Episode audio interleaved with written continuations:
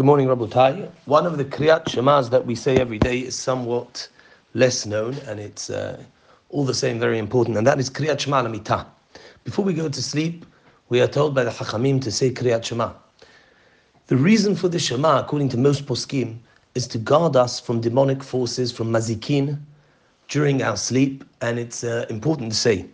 There's, there's a big question amongst the poskim as to whether women have to say Kriyat Shema al Hamita. The Magen Avraham points out that the minhag was, at least in his times, for women not to say Kriyat Shema, not to be makpidot, to say Kriyat Shema before they go to sleep. And he questions this minhag. And he comes up with a very novel answer. He says, seeing as the entire idea of Kriyat Shema al Hamita is to say Divrei Torah before we go to sleep, and it's a time bound idea, it's a time bound mitzvah, it's only at night. Therefore, women are exempt from doing this. That's the Magen Abraham's opinion, and that's how he justifies the minhag. However, the Eliyahu Rabbah, Eliyahu Shapira, and the Kaf Hayim, and many other poskim disagree with this, and they say that women are just as obligated as men to say Kriyat Shema before they go to sleep. And their argument is very clear. Their argument is that the Gemara seems to be, and the Pos, the Gemara and the poskim seem to understand that the point of Kriyat Shema Lamita, as we mentioned before, is to guard ourselves from mazikin, from demonic forces.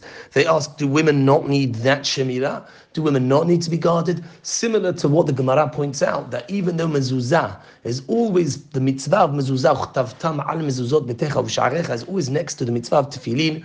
Nevertheless, even though you would say that that indicates that whoever is obligated in tefillin is obligated in mezuzah, and whoever is not obligated to put on tefillin is not obligated to affix a mezuzah to their door. Thereby, you would, by that logic, you would say that women are piturot, women are exempt from the mitzvah of mezuzah. Says the Gemara, that can't be because look at what the Torah says: al mezuzot betecha The reason, or one of the reasons at least given, for us to put the mezuzot up on our door, on our doorpost, is the Torah says we will get longevity due to that. Doesn't that sound like it's talking to anybody who requires longevity? Women don't need a long life. That's what the Gemara says. So clearly, women are also part of the mitzvah of mezuzah. Similarly, the poskim say that the reason, the reasoning for kriyat shema al hamita is just as relevant to women as it is to men, and therefore women are also hayavot, also obligated in kriyat shema al hamita. Now, from the Gemara, from a Gemaric perspective, as far as the halacha, the, the ikar din, what we're obligated to say is concerned, the Gemara seems to say we're only obligated in Kriyat Shema Lamita to say the first parasha and the bracha of Hamapil.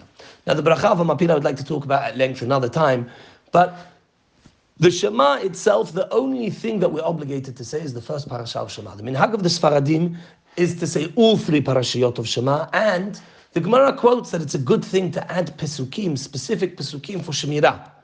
However, the actual halacha, the actual chovah, what's actually obligatory, is only the first parasha of Shema. And therefore, if somebody finds it difficult to say the entire Kriyat Shema al Hamita, let's say someone who's not used to saying it, and um, they, they, it's difficult to motivate themselves. Of course, they should say the entire thing as it's printed in the Sidurim, and it's important.